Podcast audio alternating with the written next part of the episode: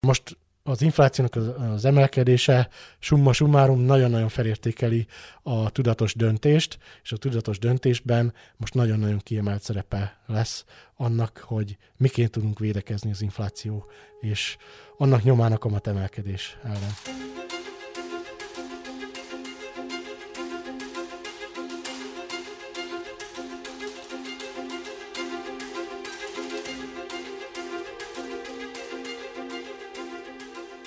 Jó napot, sziasztok! Ez itt a Portfolio szerdánként megjelenő heti podcastje. Én Orosz Márton vagyok, és itt van velem a stúdióban kollégám, a Portfolio pénzügyi rovatának vezető elemzője, Palkó István. Szia István! Szervusz, köszöntöm a hallgatóinkat.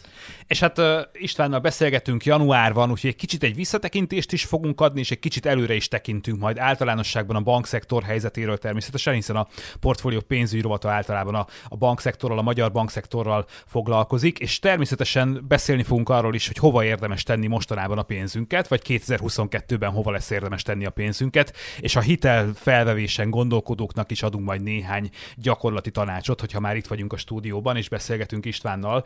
De kezdjük is rögtön azzal, hogy hát, hogy milyen helyzetben köszöntötte 2022-t a magyar bankszektor. Itt azért a tavalyi évben voltak elég komoly történések. Hogyha most a szektort nézzük önmagában, gondolok itt például nagy összeolvadásokra és hát elég nagy bejelentésekre, és gondolok itt arra is, hogy azért az állam is elég komolyan belenyúlt a bankszektor működésébe.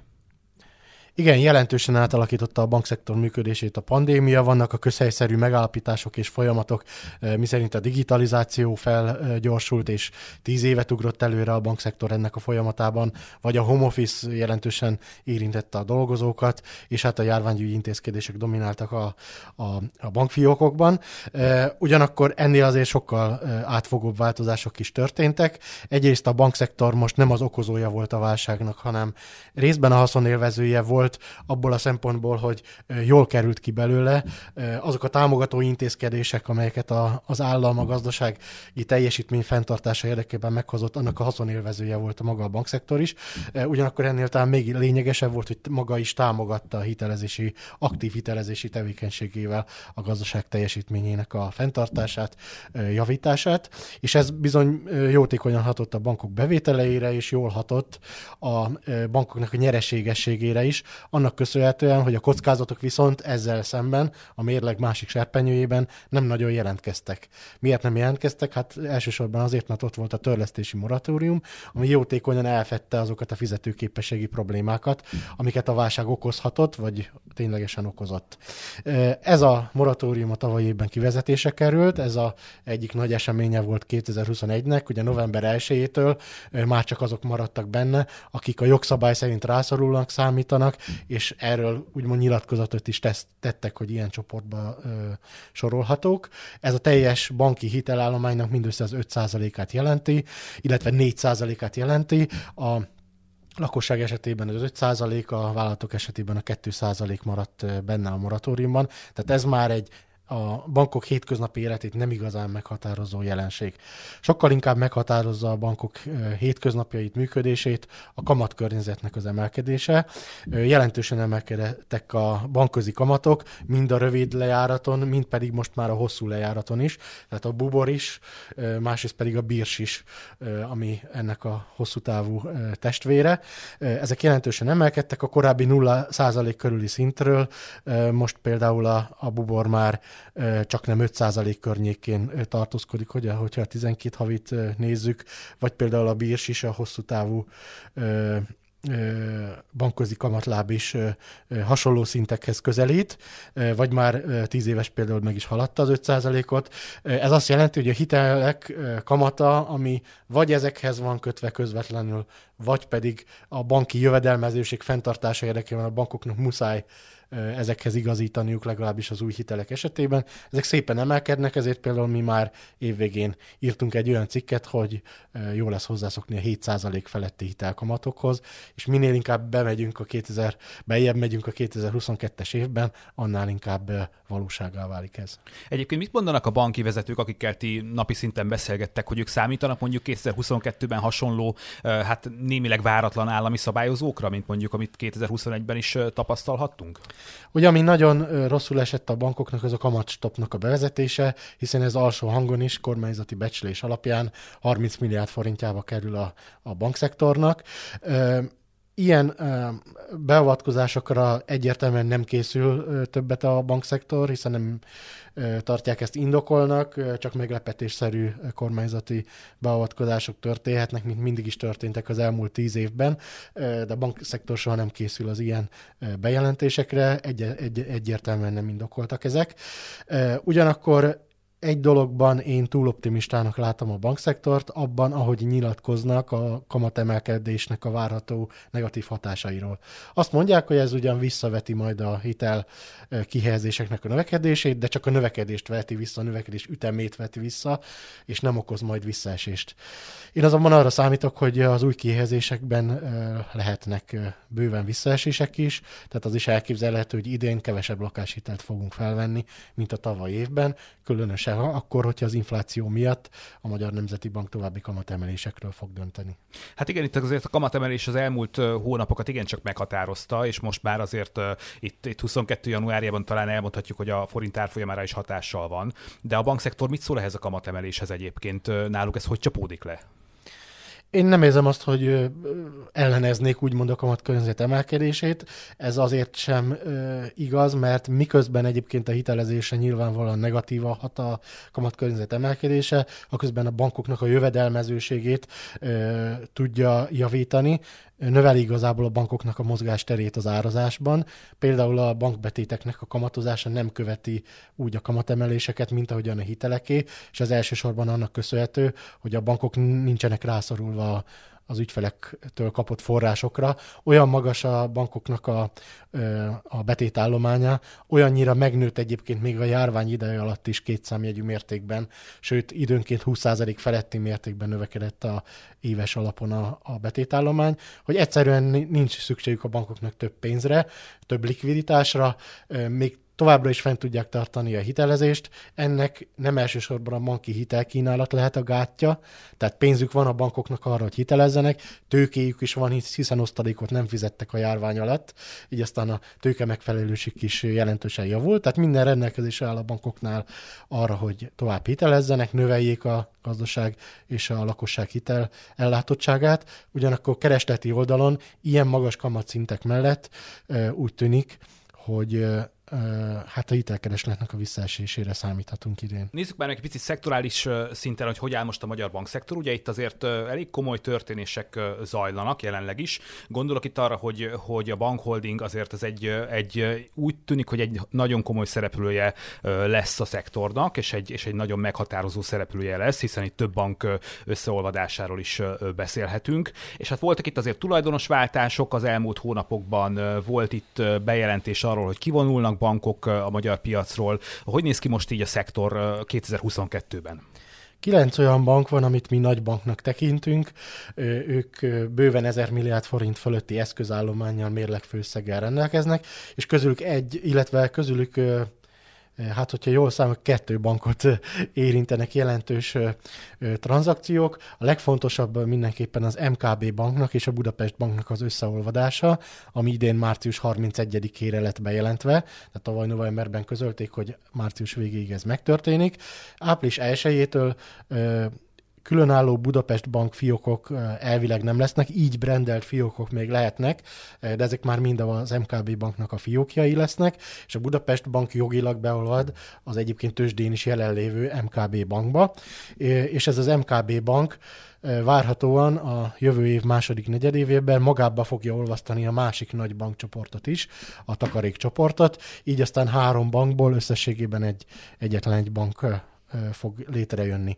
A másik nagy bank, amelyet akvizíció érint, még pedig ő volt a felvásárló, ez a decemberben bejelentett Commerzbank felvásárlás volt.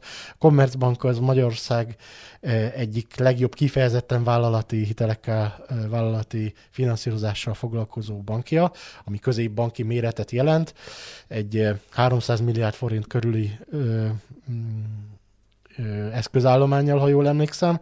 Őket jelentősen az Erste Banknak a vállalati üzletágát jelentősen megdobja ez az újonnan csatlakozó ügyfélállomány. Megvásárolták őket, nem tudni, hogy pontosan mennyiért, de ez egy elég komplex tranzakció, mert nem csak felvásárlást foglal magába, hanem régiós szintű együttműködést is kialakít egymással az Erste és a Commerzbank.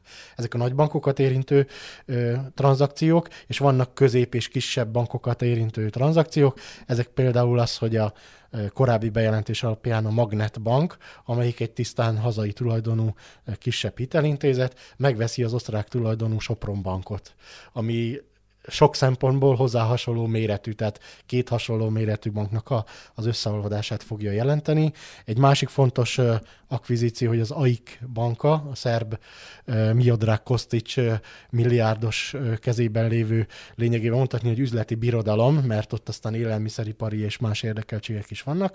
Ezek közös erővel megvásárolják a Sberbank Europe-nak, tehát az orosz nagy, a legnagyobb orosz banknak a, az európai érdekeltségei közül azokat, amelyek a mi régiónkban, illetve Magyarországtól délre működnek, szerb, boszniai, illetve horvátországi, valamint szlovéniai bank megvásárlásáról van szó, és ennek a csomagnak a része a Magyarországi Sberbank is.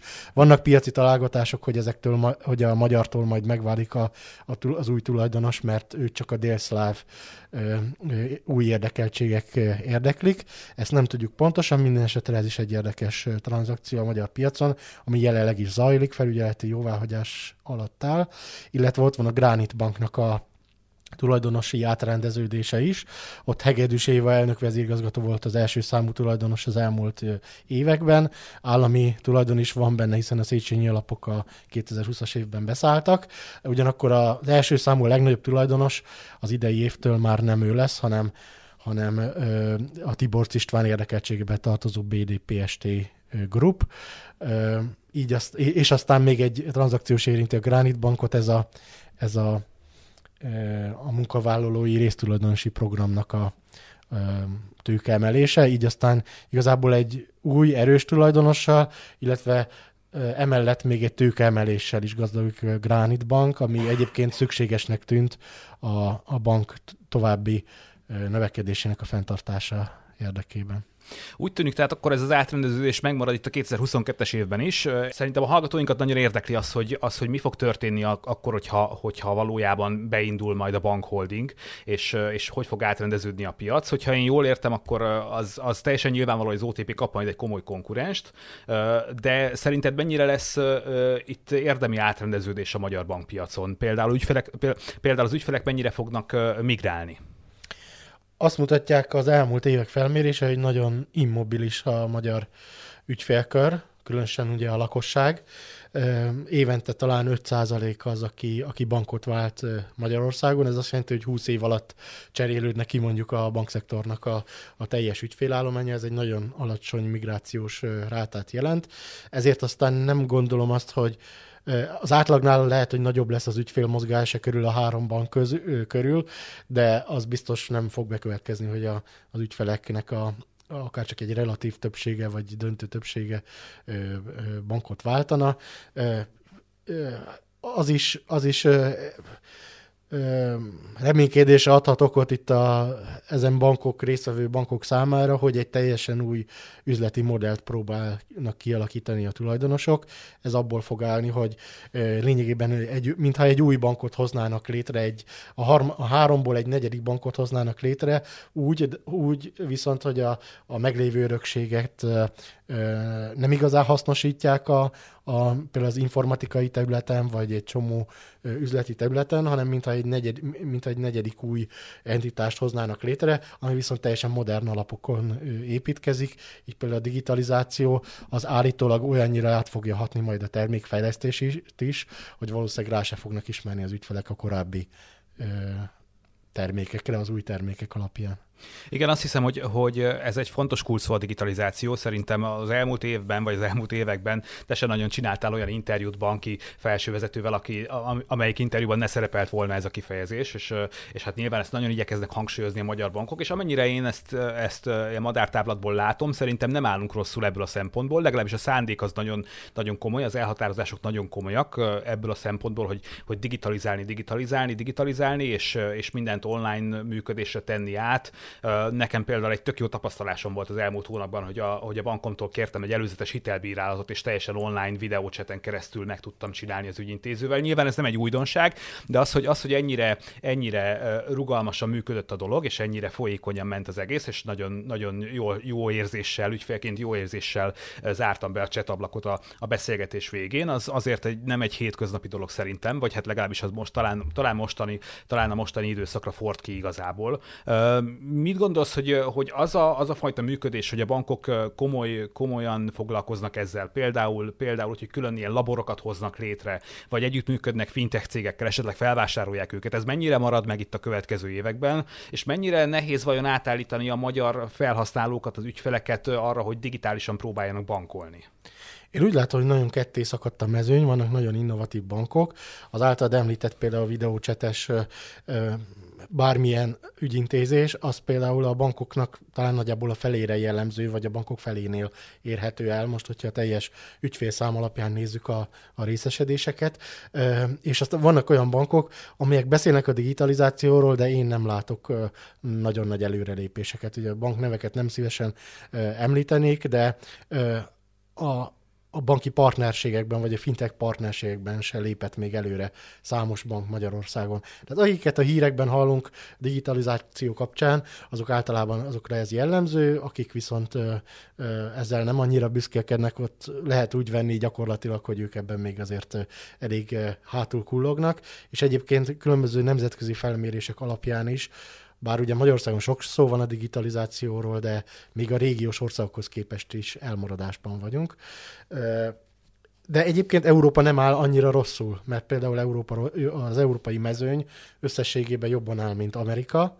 Tehát azt mondják, hogy az USA-ban vagy Kanadában sokkal nehézkesebb a bankolás általában az átlagos ügyfél számára. Vannak ott is élenjárók, de azért nagyon sokkal lemaradó. Ázsia viszont a másik véglet, ott, ott már gyakorlatilag kínaiak százmillióinak a kezében van a saját bankjuk, hiszen mobiltelefonon keresztül tudják ezt, ezeket a, a leghétköznapitól a legbonyolultabb tranzakciókig is akár intézni a banki ügyeiket. Magyarországon a Bankszövetségnek van egy 10 pontos javaslatcsomagja, fenntarthatósági csomagnak hívják, ősz elején hozták ezt nyilvánosságra, az nagyon előremutató lépéseket tartalmaz, például a jelzalog hitelezésnek, a, vagy a zöld hitelezésnek, ami most egyre inkább trend lesz, ennek a megkönnyítésére. Úgy tűnik, hogy a, az állam szép fokozatosan megfogadja a bankszektor javaslatait, de nem olyan ütemben, mint ahogyan a bankok elképzelik. Tehát tartatnánk sokkal előbbre is, hogyha az első adandó alkalommal implementálják azokat a javaslatokat, amiket a bankok javasolnak. És mennyire szólhatnak bele a neobankok vagy az alternatív fizetési megoldások a magyarok bankolási szokásaiba 2022-ben? Itt néhány hónapja Turzó Ádám kollégánkkal beszélgettünk, és ő azért nagyon komoly számokat mondott, hogy most már például a Revolutnak több százezres felhasználói bázisa van Magyarországon. Mennyire folytatódhat ez a trend? Ugye ezt látjuk egyébként, hogy a, hogy a Nemzeti Bank azért a Revolutot folyamatosan, folyamatosan vizsgálja, és, és tesz ajánlásokat is, de közben azt is látjuk, hogy Magyarországon egyre erősebb, konkrét konkrétan ez a szolgáltató, de más szolgáltatók is azért, azért intenzíven jelen vannak a magyar piacon. Mit gondolsz arról, hogy a fiatalok például mennyire, mennyire állhattak át az ő oldalukra, vagy mennyire tarthatják vonzónak azokat a szolgáltatásokat, amiket ezek a, ezek a fintech cégek, vagy fizetéstechnológiai cégek kínálnak? Teljes mértékben, és ugye fontos az, hogy a fiatalokat említetted, hiszen ők azok, akik eh, arányaiban a legnagyobb mértékben veszik igénybe a payment, a fizetési tranzakciós szolgáltatásokat, legyenek azok akár nemzetközi szinten eh, bonyolítottak, és ebből a szempontból a Revolut vagy a, a Wise az egy eh, első számú választás. Viszont ott vannak a minél idősebbek és minél közelebb állnak a családalapításhoz, vagy az, azon már túljutottak a, az ügyfelek, annál kevésbé ezek a szolgáltatók lesznek a, az elsődleges választásaik. Nem azért, mert elhagynák őket, tehát lehet az, hogy a payment szolgáltatásokat továbbra is ezeknél veszik igénybe, mert itt a legolcsóbbak és a legegyszerűbbek. Az olcsóság az ugye egy nagyon fontos faktor, hanem azért, mert bonyolultabb szolgáltatásokat itt már ezeknél nem tudnak igénybe venni. Így például jelzálóghitelt még ezek a szereplők általában nem nyújtanak, személyi kölcsönt is csak bizonyos szelektált országokban kezdtek el nyújtani, most itt például a Revolutra gondolok, vagy áruhitelt nagyon sok helyen ilyen szolgáltatásoknál nem lehet igénybe venni. Úgyhogy ezek igénybevételeihez még más szolgáltatókat választanak. Hát akkor maradjunk is itt a lakossági ö, igényeknél és, és vágyaknál. Ö, egy picit beszéljünk arról, hogy, hogy, hogy a lakossági szemszögből nézve milyen év volt itt mondjuk 2021 a megtakarítások szempontjából. Ö, nekem három szó jut eszembe, ö, hogyha, hogyha vizsgálnom kellene, vagy, vagy minősítenem kellene a 2021-es évet. A, a, a, a klasszikus megtakarítási termékeknél az infláció, infláció, infláció. Ö, hogy egy kicsit így para, parafrazálja Monte Cuccoli legendás mondását, hát mennyire határozta meg az infláció azt, hogy, az, hogy hogyan takarékoskodtak a magyarok 2021-ben, és mennyire lesz ez velünk az idei évben? Hát érdekes választani, hogy egyre jobban határozta meg, tehát évelején még úgy tűnt, hogy nem fogja, aztán 2021 végére már nagyon-nagyon meghatározta, de még nem biztos, hogy ez ugye mindenkinek a fejébe belekerült. A, tehát, hogy a hitelfelvevők, a megtakarítók ezt lekövették volna. Úgy tűnik, hogy még nem igazán, most csak egy példa, hogy az infláció követő állampapírok még nem uh, annyira uh, nyertek maguknak uh, részesedést a teljes uh, megtakarítási tortán belül, uh, vagy olyan, nem sokat lehetne említeni, de olyan megtakarítások, amelyek infláció követőnek vagy infláció állónak számítanak, azok még nem igazán ö, fordították feje tetejére a megtakarítási piacot 2021-ben, de ez várható. Ahol el, először is megjelent, és egyértelműen tombol az inflációs láz, ö, az, a, az a hitelpiac. Ö, nem a, a a babaváró hitelekre gondolok, vagy a személyi kölcsönökre, hanem elsősorban a lakáshitelekre. Itt ez, ez a lakáshitelezés az, az eleve az a piac volt, ami 2021-ben óriási fellendülést mutatott, tehát az egyértelmű nyertese volt a lakáshitelezés a 2021-es évnek. Nem azért, mert mert sokan költöztek volna új lakásba, sokkal többen költöztek volna új lakásba, mint az előző években, mármint hogy egy másik otthonban, most nem csak új építésűekre gondolok, hanem használatra, hanem azért, mert az, az ingatlanárak emelkedése miatt sokkal nagyobb volt az a ticket size, az a, az a hitelméret, amit igénybe vettek az ügyfelek. Még korábban átlagosan 10 millió forint alatti volt egy lakáshitel, most már a használt lakásoknál 10-15 milliós összegről beszélhetünk, az új lakásoknál 20 millió fölötti összeg, ami érvényes, és egyébként hasonló mondható el a földrajzi megoszlásról is, Budapesten 20 millió forint fölötti, lehet most már nagyjából az átlagos hitelösszeg, vidéken 10-15 millió forintot vesznek fel, és és a hitelösszeg növekedésével nyilvánvalóan nő az ügyfelek pénzügyi terhe, minél nagyobb hitelt kell felvenni egy ugyanolyan lakásnak a megvételéhez, vagy felépítéséhez, annál nagyobb a, a vállalni szükséges törlesztőrészlet, és ezt a törlesztőrészletet még egy felfelé ható nyomás érinti, ez pedig a kamatoknak a jelentős emelkedése. Az volt látható, hogy az elmúlt években, tehát különösen a, a koronavírus válság előtt, 3-3,5 százalékos kamattal már fel lehetett venni 5 évre fixált kamatozású hitelt is. Tehát a, van a 3 os kamattámogató csok hitel, gyakorlatilag arra a szintre már lementek a piaci kamatok annak idején.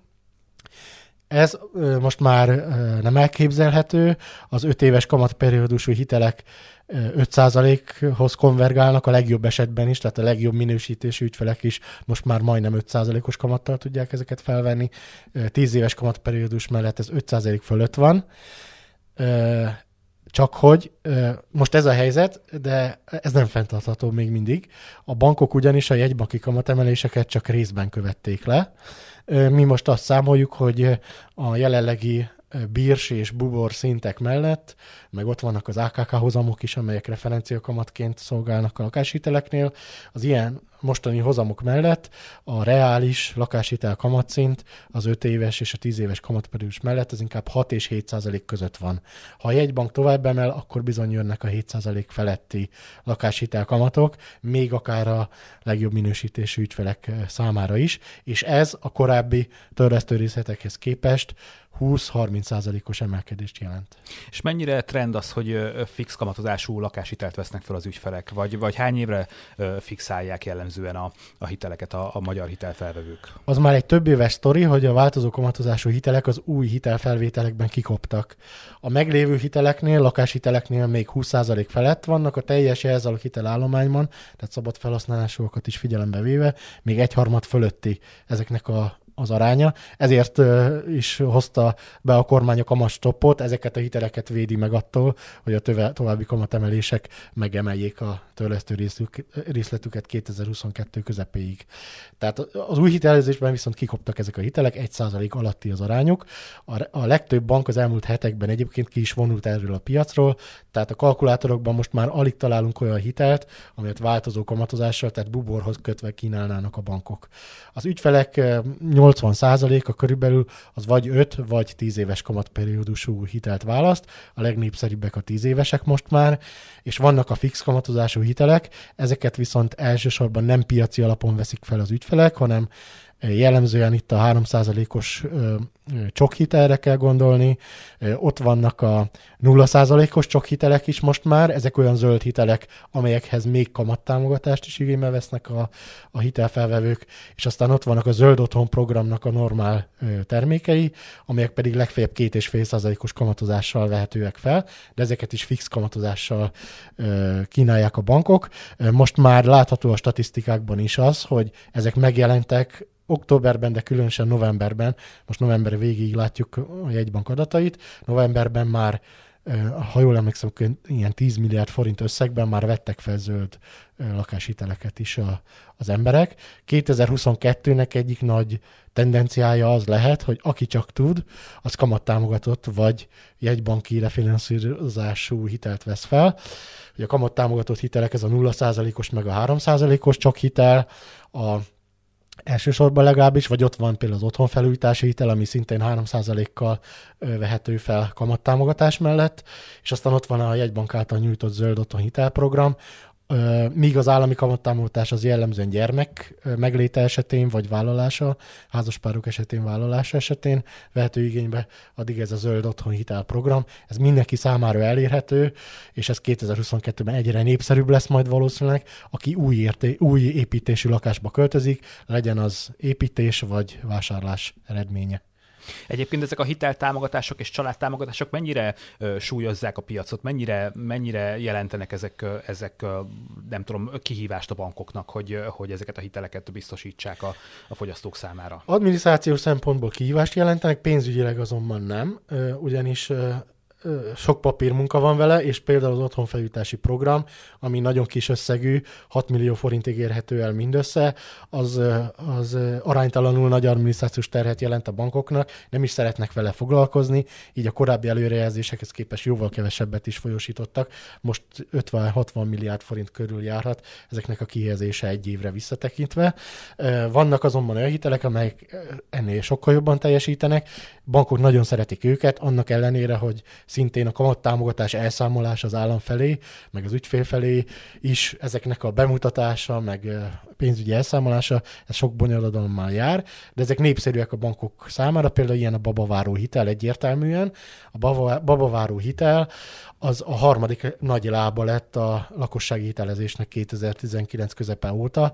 Korábban úgy volt, hogy a lakáshitelezés meg a személyi kölcsön az gyakorlatilag leuralja a teljes lako- la- lakossági hitelezést, vagy annak 80-90 százalékát, és harmadikként bejött a babaváró hitel, ami egy ugyanolyan erős láb lett, sőt bizonyos időszakokban erősebb láb, mint a személyi kölcsön kihelyezések. És ezt nagyon szeretik a bankok, ennek a, elsősorban az az oka, hogy az a kamattámogatás, aminek a révén lemegy az ügyfél kamat 0%-ra, az a bankok és az állam között egy jelentős összeg. Most már, ha jól emlékszem, való 5 és 6 százalék között van az a kamatszint, amit a, az állam fizet az ügyfelek helyett a bankoknak, és ez jelentős marzsot jelent a bankoknak, nagyon szeretik, javítja a jövedelmezőségüket, úgyhogy ezt kifejezetten szeretik ajánlani a bankok.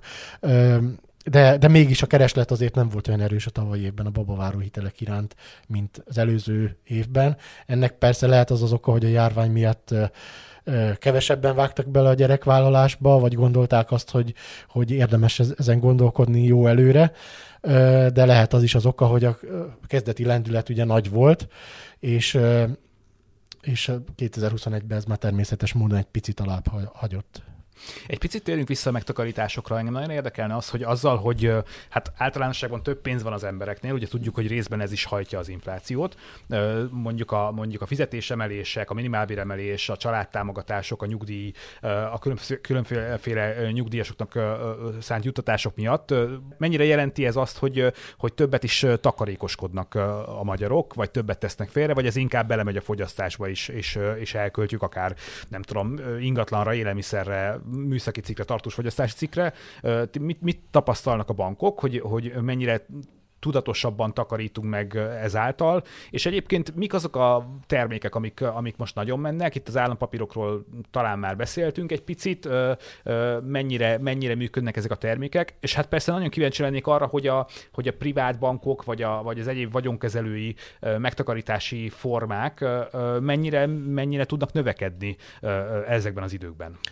Amire először kérdeztél rá, azt ugye a közgazdaságtan megtakarítási rátának hívja, tehát ugye a rendelkezésre álló jövedelemnek a hány százalékát takarítjuk meg, és ez vajon ugye 2022-ben csökkenni fog, vagy nőni fog. Az, a közelmúltnak a tapasztalatai azt mutatják, hogy ez jelentősen nőtt. Korábban 6-7-8 százalék volt a megtakarítási ráta, tehát ami megmaradt adózás után a jövedelmünkből, annak ekkora százalékát takarítottuk meg átlagosan, és ez a pandémia hatására megemelkedett, több mint egy évtizedes csúcsra nőtt. Ugye válságidőszakokban azt gondolná az ember, hogy kevesebbet tudunk megtakarítani, mert a jövedelmünk csökken. Igaz, hogy a jövedelmünk csökken bizonyos esetekben, illetve pontosabban a lakosság nagyjából egyharmadának csökkent a jövedelme a járvány hatására, ugyanakkor a részben csökkenő, részben egyeseknél pedig növekvő jövedelmen belül az a, az a az az arány, amit megtakarítunk, az növekedett a járvány ideje alatt. Ennek az első számú nyertesei egyébként ö, ö, olyanok voltak, mint a bank, bankbetétek, de itt nem a lekötött betétekre gondolok, hanem a sima bankszámlára.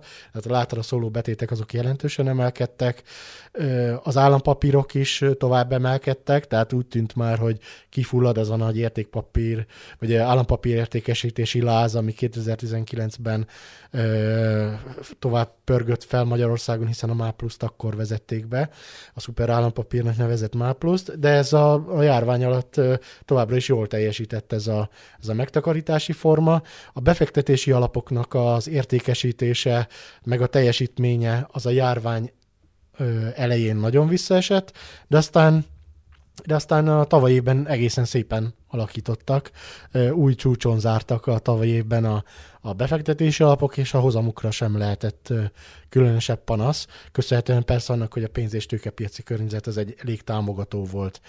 Egy ö, kategória volt, amelyik ö, rosszabbul teljesített, mint korábban, ez a kötvény alapoknak a kategóriája. Ez azzal volt magyarázható, hogy a kötvény piaci hozamok azok jelentősen emelkedtek, és amikor a kötvénypiaci, állampapírpiaci hozamok emelkednek, akkor a kötvény alapoknak az árfolyama az csökken. Hozamok és az árfolyamok között van egy ilyen fordított összefüggés, és ez az árfolyam csökkenés az a kötvény alapok esetében negatív hozamok kialakulásához vezetett, és most sem látni azt egyébként még, hogy érdemes lenne nagyon kötvény alapba fektetni, hiszen a kötvénypiaci hozamok tovább emelkednek lehetnek akár a monetáris politikák szigorítása hatására.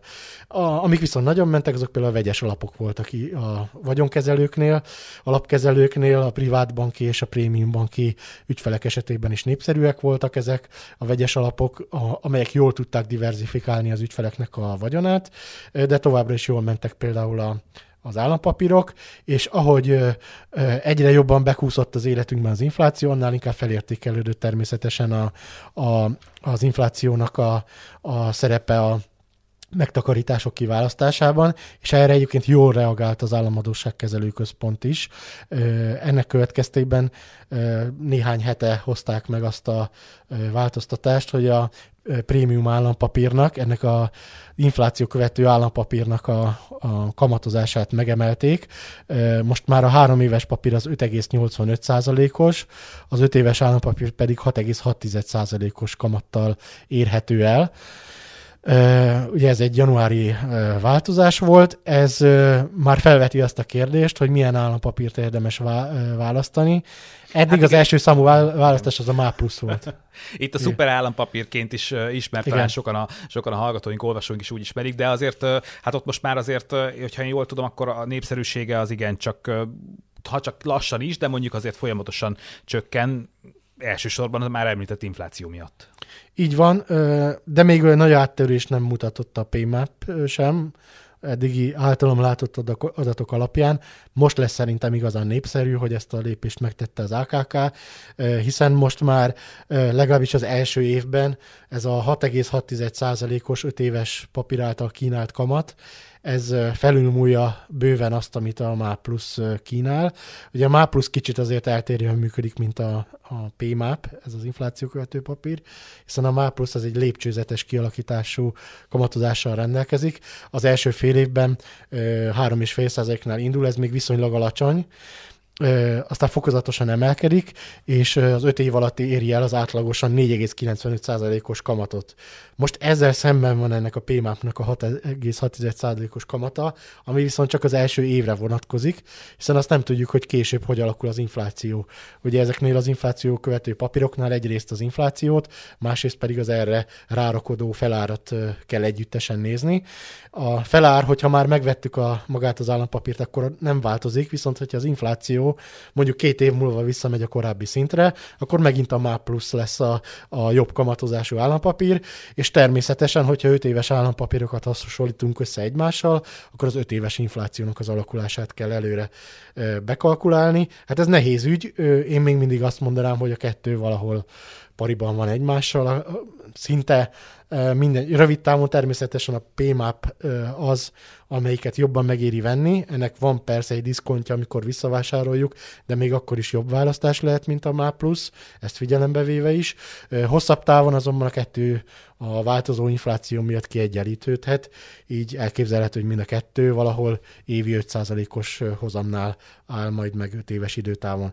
Ami egyértelműen kijelentette, hogy a következő években is fontos szereplő lesz az állampapíra megtakarítások piacán, és egyébként még az eredeti kérdéssel válaszolva, az várható azért, hogy a járványhelyzet enyhülése, hogyha bekövetkezik, akkor a, akkor a megtakarítási ráta az csökkenni fog, hiszen ez egy válságjelenség volt, amire vésztartalékolással, kényszertartalékolással reagált a magyar lakosság. A fogyasztás az nyilvánvalóan emelkedni fog, és elsősorban a magyar gazdaság hajtó ereje az első fél évben véletlenül a fogyasztás lesz, és kevésbé a megtakarítások fogják vinni a, a primet, de hát aztán ez a járványhelyzet változásaival ugyancsak változhat. Végezetül igazából arra lennék kíváncsi, hogy, hogy adjunk egy kis gyakorlati tanácsot a hallgatóinknak. Lesz-e olyan időszak, vagy olyan adat, amit, amit érdemes figyelni majd 2022-ben, akár megtakarításokról, akár hitelekről van szó?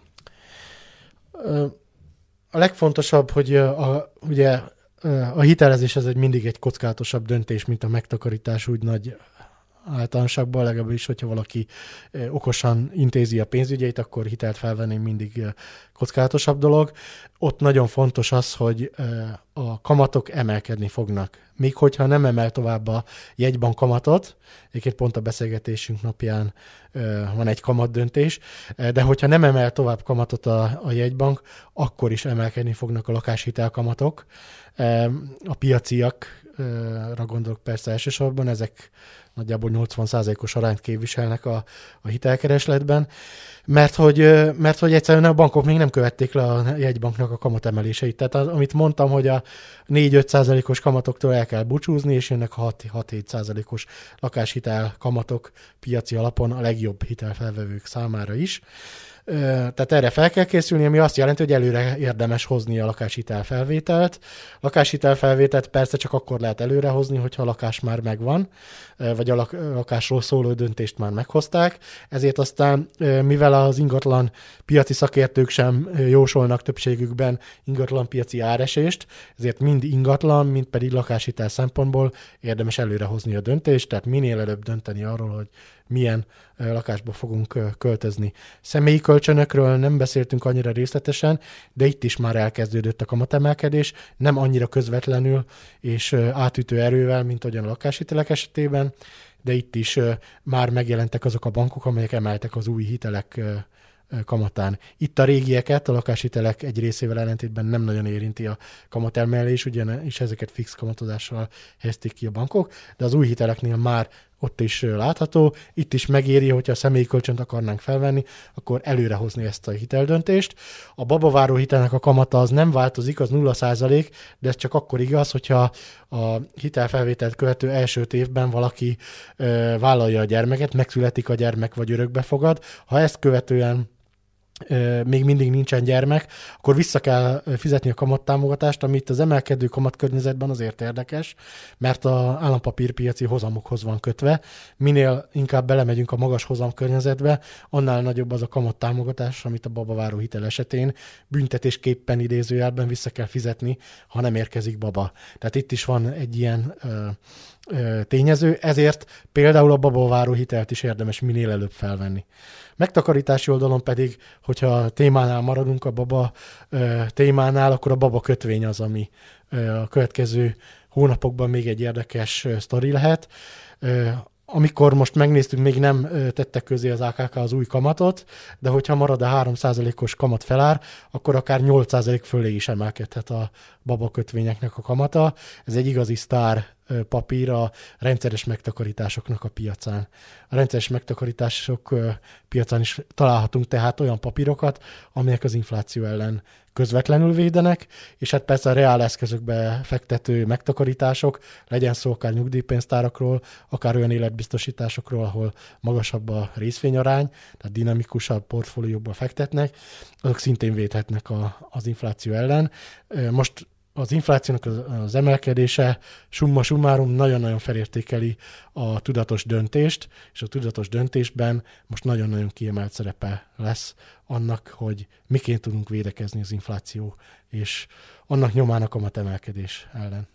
Hát meglátjuk, mi fog történni itt a következő hetekben, hónapokban, és abban biztos vagyok, hogy a, az olvasók a portfólió hasábjain első kézből találkozhatnak majd ezekkel az infókkal, és a pénzügyi rovat folyamatosan szállítja majd a legfrissebb híreket, elemzéseket, kalkulációkat. Palko Istvánnak köszönöm szépen, hogy itt volt velem a stúdióban, és ne felejtsetek el minket bekövetni Soundcloudon, Spotify-on és Apple Musicon is, és podcastjaink most már a YouTube-on is megtalálhatóak, úgyhogy onnan is elérhetitek a legfrissebb tartalmainkat. Köszönjük a figyelmet, sziasztok viszont hallásra!